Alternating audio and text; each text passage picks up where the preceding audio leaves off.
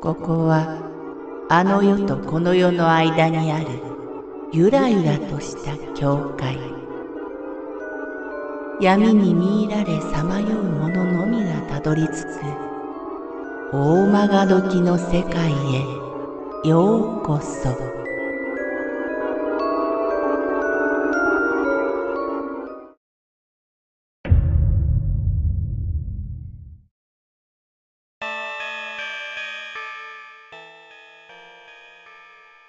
トイレの鼻歌私が小学校低学年の頃、学校ではトイレの花子さんの話が流行っていた。みんな怖がって一人ではトイレに行こうとしない中、そんな話など信じない私は噂を気にせず過ごしていた。あれは2月の半ば頃。帰るのが遅くなり、学校にもう児童は残っていなかった。私はトイレに寄ってから帰ろうと思い、教室のドアを開けた。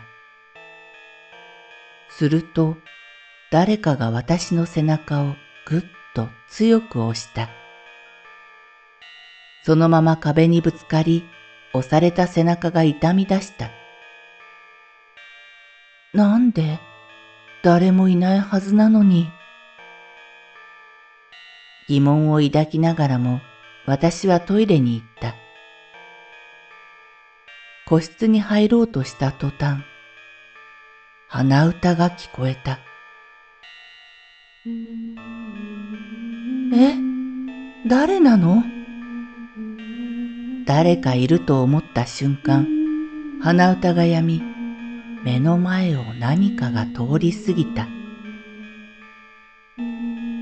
その後には水が点々と落ちている。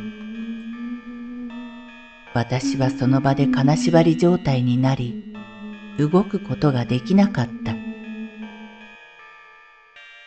その日から二三年の間、夢をあまり見ない私が毎日のように夢を見るようになった。夢の中に髪の長い女の子が出てくる。思えば霊感が強くなったのもその頃。あの時押された背中の痛みは少しだがまだ残っている。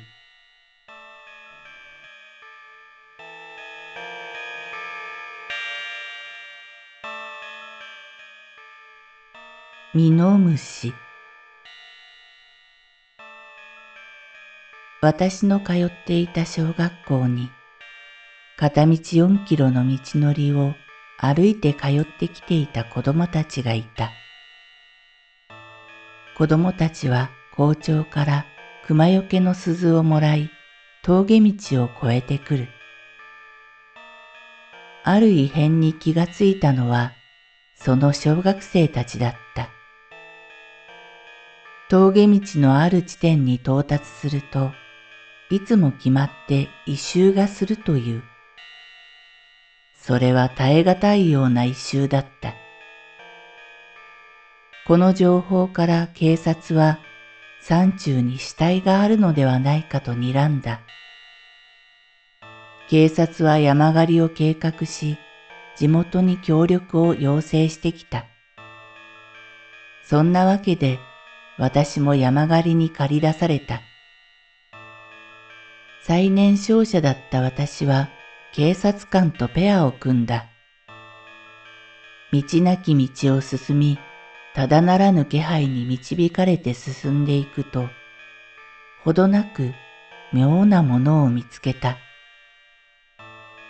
大きなミノムシのようなものが木の枝からぶら下がっている。異様だったのは、ミノムシ状のものに尋常ではない数の蝶が群がっていたことだ。群がっている蝶のさわさわという羽音があたりに響き渡っているほど。一緒にいた警察官はニヤニヤしながらそのミノムシを棒でつついてみろ、という。私は何のためらいもなく、持っていた飛び口でミノムシをつついてみた。途端に蝶は飛び立ち、そのせいであたりは薄暗くなった。それまでしていなかった異臭が鼻をつく。警察官は瞬時に嘔吐した。やはり、ミノムシは首吊り自殺体だった。その後、応援が到着して自殺体は降ろされたが、不思議なことに空を覆い尽くすほどいた無数の蝶は瞬時にいなくなっていた。ただ、私の耳には蝶の羽音だけが今も残っている。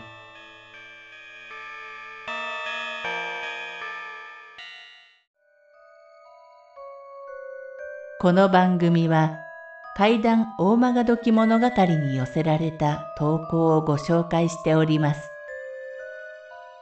大曲どき物語無料メールマガジンは月3回発行。